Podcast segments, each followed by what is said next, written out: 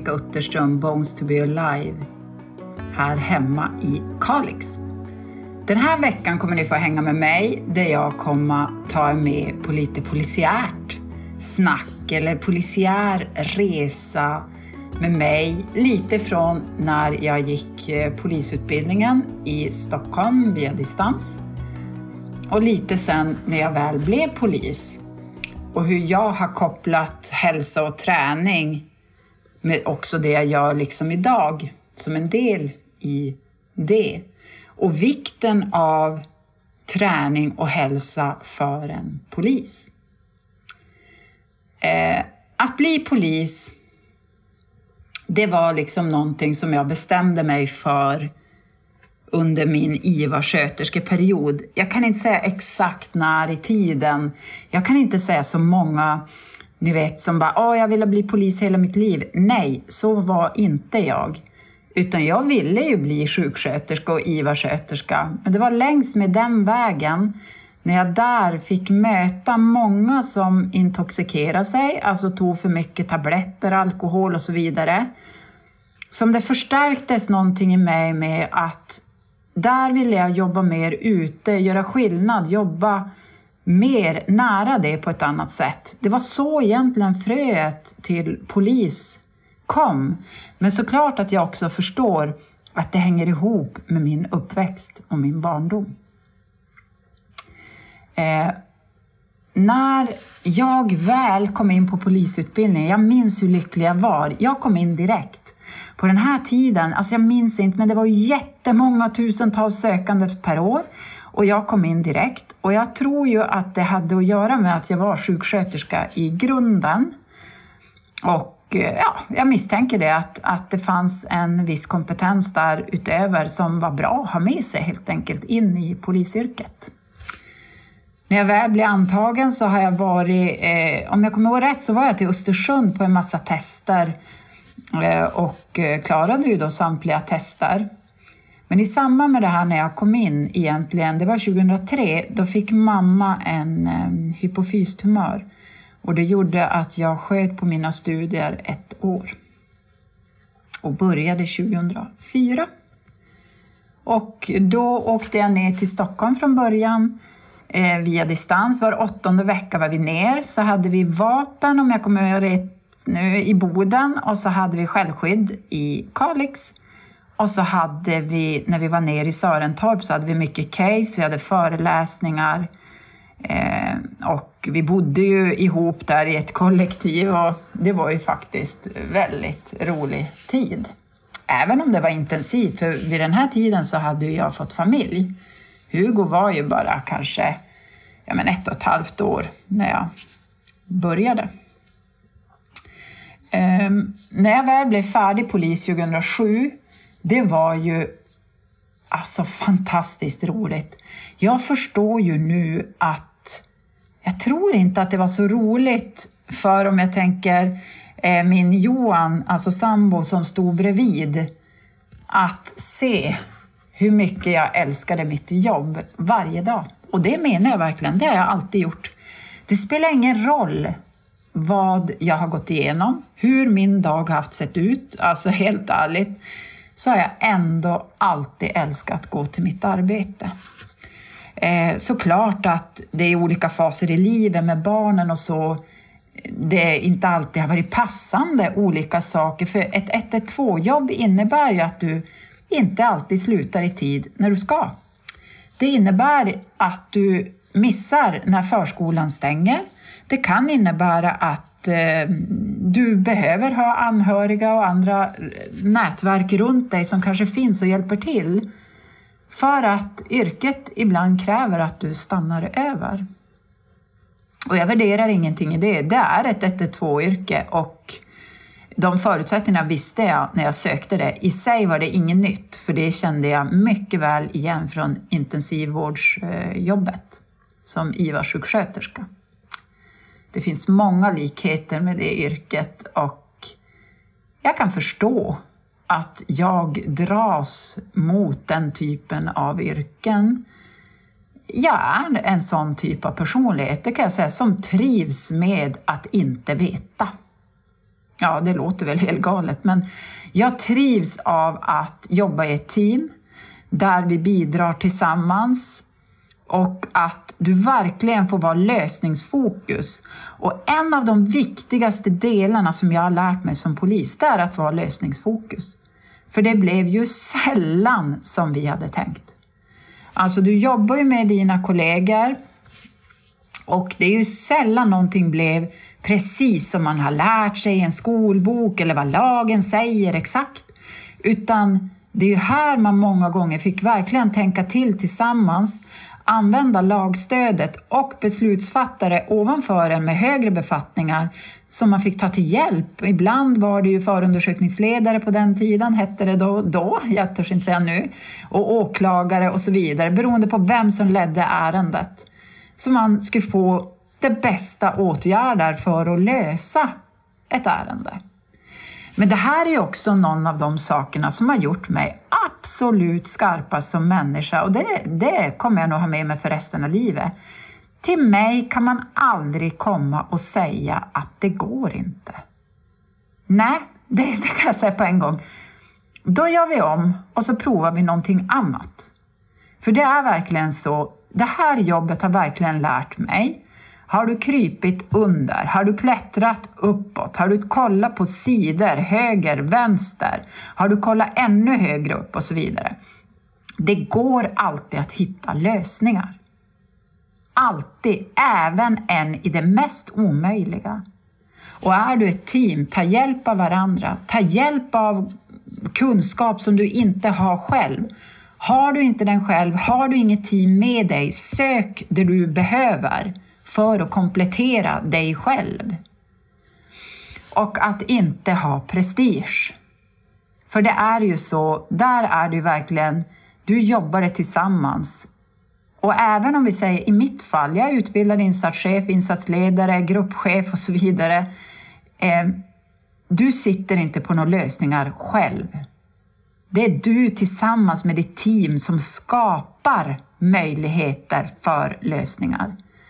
Det kanske är du som har det yttersta ansvaret, men det är du tillsammans med ditt team som gör skillnad. Det är inte en ensam person.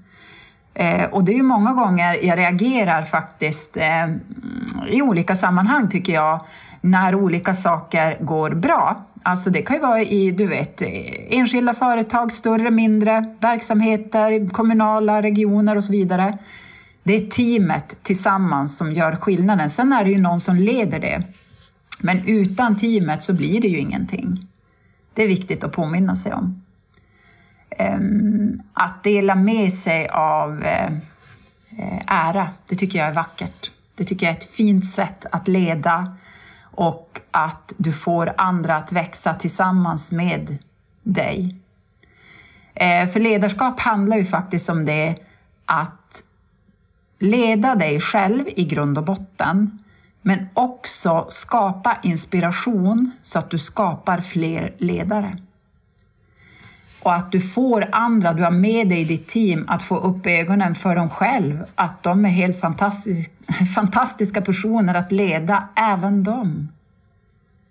Och ser du att ledarskap är en del av hälsa, Ser du att ledarskap är en del av helhet? En del av flöde.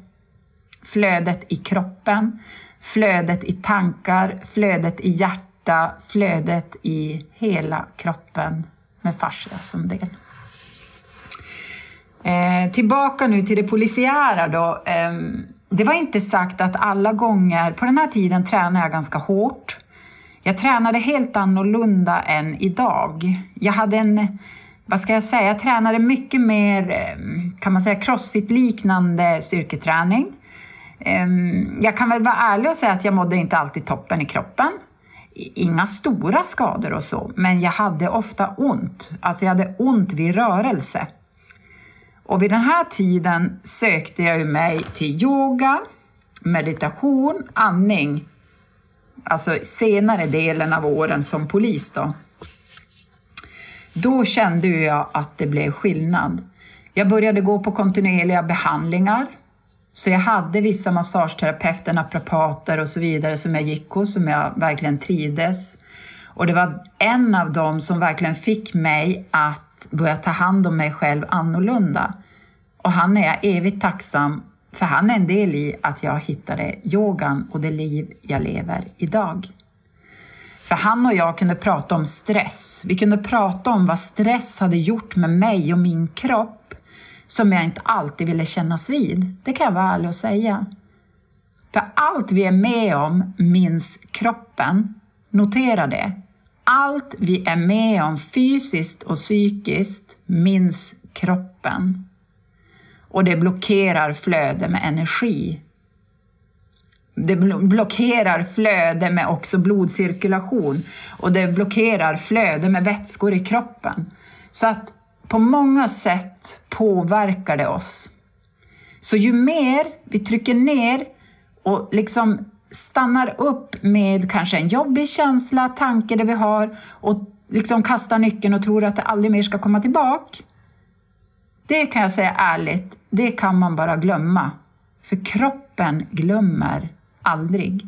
Men sen kan vi jobba med olika verktyg för att omhänderta det. Men kroppen glömmer inte. Och det kan ge uttryck i olika smärtor och där talar jag av egen erfarenhet. Jag hade en låsning i bröstryggen på exakt samma ställe i fem års tid. Jag knäckte upp och så höll jag på så här. Och jag var och masserade, knäckte upp, masserade, knäckte upp, tränade på som en galning och så knäckte upp, massera, så höll jag på så här. Och under de här åren så hade jag småbarn och vi småbarn, familj, hus och ja, hund och hela kombi, hela kittet liksom. Och jag hade chefsbefattningar och drev företag samtidigt. Jag såg inte kopplingen av stress. Jag ville inte kännas vid det. Och eh, ju mer jag börjar jobba med mig själv så har ju det förändrats totalt. Tror ni jag någonsin mer har en låsning i bröstryggen? Nej, det minns inte jag ens när jag hade, helt ärligt. Och eh, jag mår ju fantastiskt bra i mig, helt ärligt, i min kropp. Helt rörelse smärtfri. Det spelar ingen roll vad jag tränar eller vad jag gör, så är jag helt smärtfri i rörelse. Eh, mentalt stark och eh, jobbar med mig själv dagligen kan man säga, på lite olika sätt.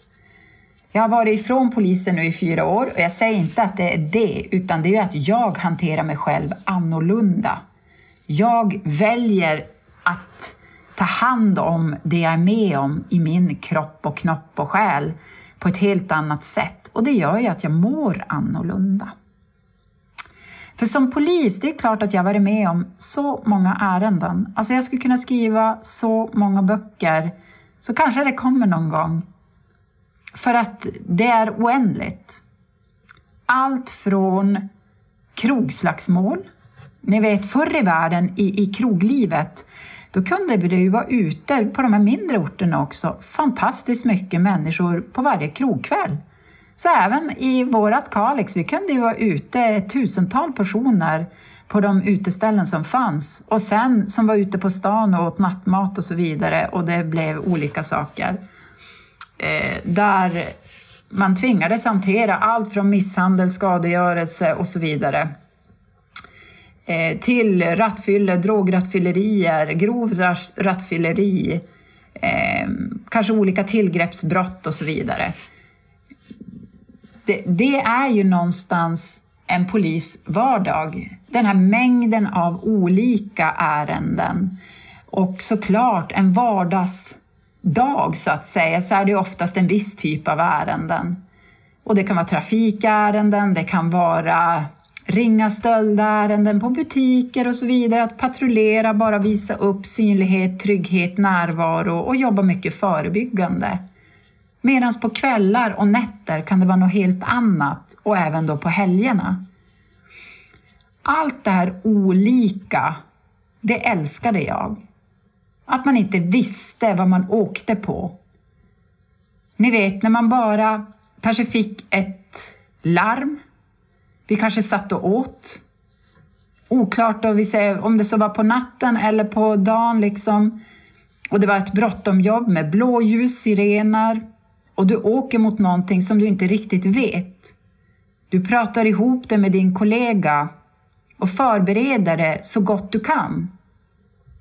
Kanske i bästa fall så finns det förgrundsinformation som kan göra att du har en mental förberedelse på ett visst sätt.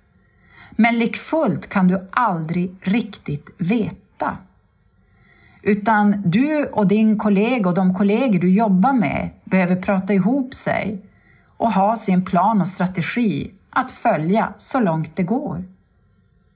Men någonting jag också alltid fått lära mig är du måste alltid ha en omfallsplan i rockärmen, ifall.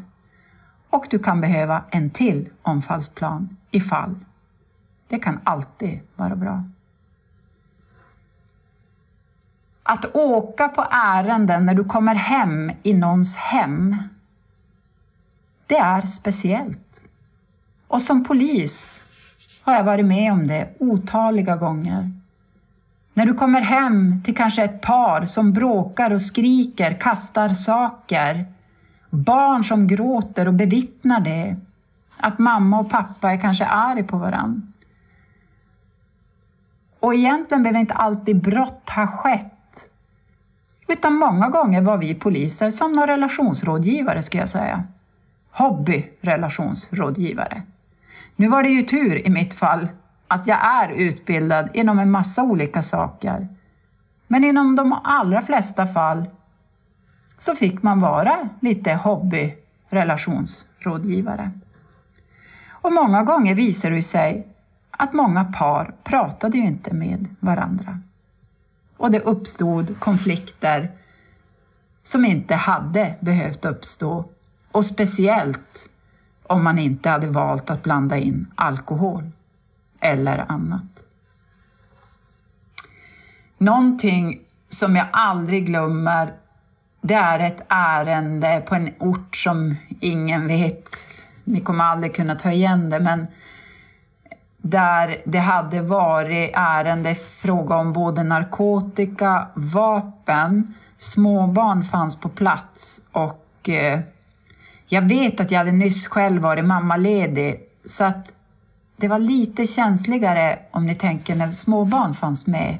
Jag, jag, kunde ju hantera det, men jag berördes på ett annat sätt i och med att jag själv hade småbarn hemma just då i den stunden.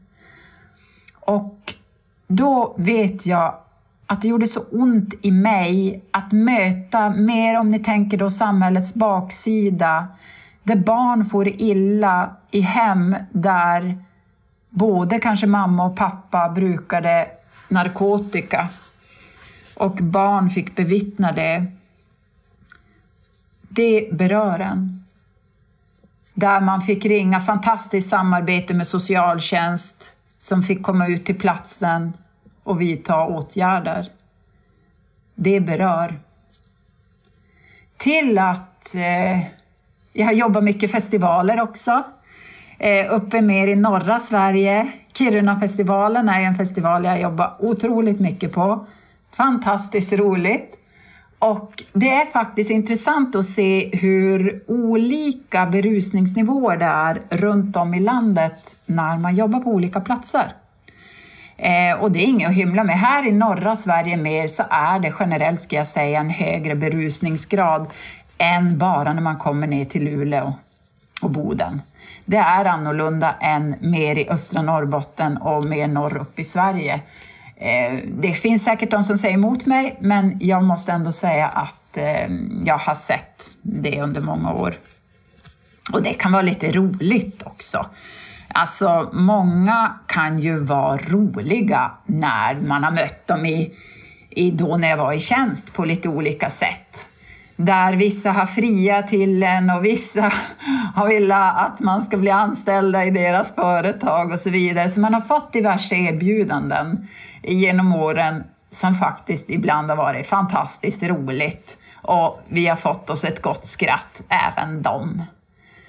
Men det har ju inte alltid bara varit sånt också, utan ehm, Många gånger eh, så har man ju hamnat i ärenden som har, faktiskt kan kunnat bli väldigt farliga.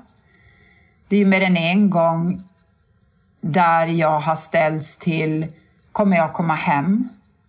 Så jag har alltid varit noga med att eh, liksom alltid när jag kommer hem på nätterna, för vi kunde ha lite konstiga arbetstider, så när man kunde komma hem ibland mitt på nätterna, att jag alltid tittade på pojkarna och på Johan och våran hund och liksom alltid rikta tacksamhet till dem.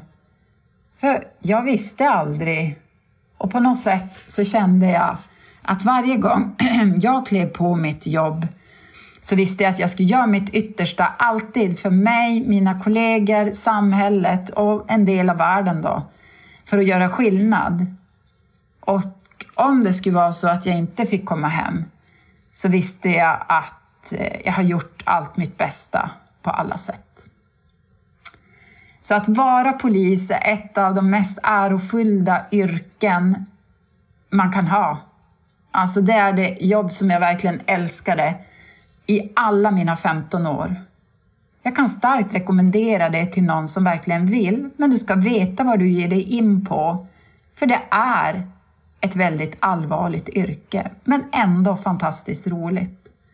Och att du har tagit ställning till själv hur du vill leva i din roll som polis.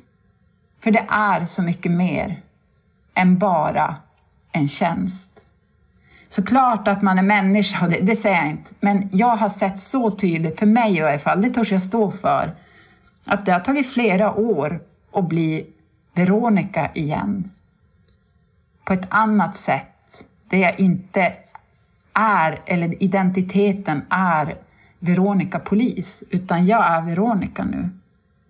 Och det har tagit nästan fyra år. Det förstår jag nu.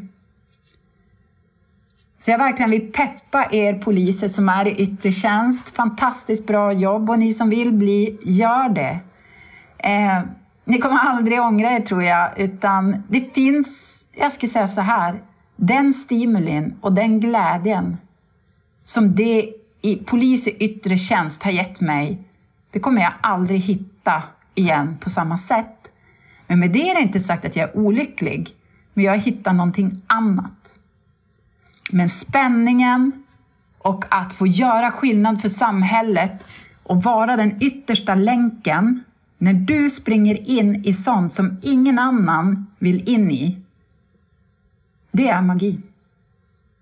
Och jag skulle nog säga att vi som vill göra det, eller jag där jag var då, eh, vi är nog speciella. Skulle jag säga. Alla kan öva och lära upp. Eh, men jag, jag, är inte så säker på att alla trivs i det.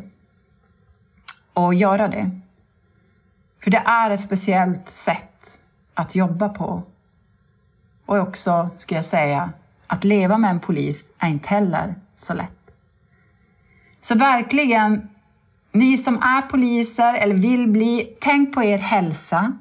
Tänk på vikten av hur du äter, hur du dricker, hur du sover, hur du tränar aktivt och lugnt i en mix. Jobba på rörlighet, stabilitet, flexibilitet. Se till att du har en bra ekonomi, ha bra relationer, eh, trivs på din arbetsplats. Om inte, gör någonting annat. Vill du plugga, plugga. Lär dig om din kropp, lär dig om vad du behöver. Lär dig att be om hjälp om du behöver.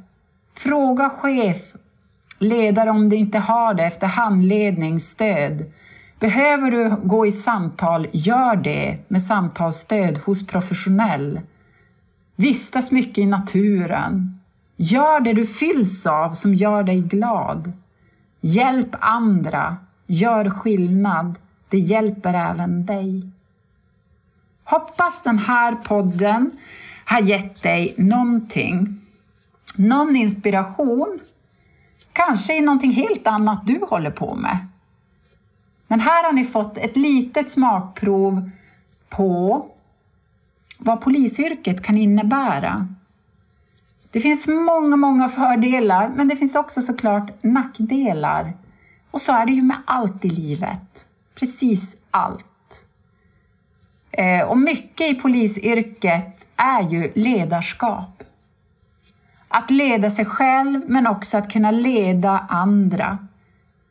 där det kan bli du som är polis som blir insatschef för att du är äldst i tjänst och då blir det så enligt rangordning om man inte ändrat på andra sätt idag. Är du förberedd för rollen att kliva in? Såklart att man kanske kan avböja, men ibland kan du säkert inte det heller, för det kanske inte finns någon annan polis att vända sig till. Så att du övar på din roll att leda dig själv. Och att du blir mer bekväm att leda andra och att du också blir bekväm att ledas av andra. Och kan du se att det är en del av hälsa med flöde? Att lära dig mer om dig själv med öppenhet för lärande. Jag tror vi stannar där för idag och så får du ha en fortsatt bra dag där du kanske tar med dig någonting om vad är det bästa du vet i det yrke du håller på med? Ehm, och hur kan du inspirera någon annan via dig och ditt yrke? Lycka till! Hej då!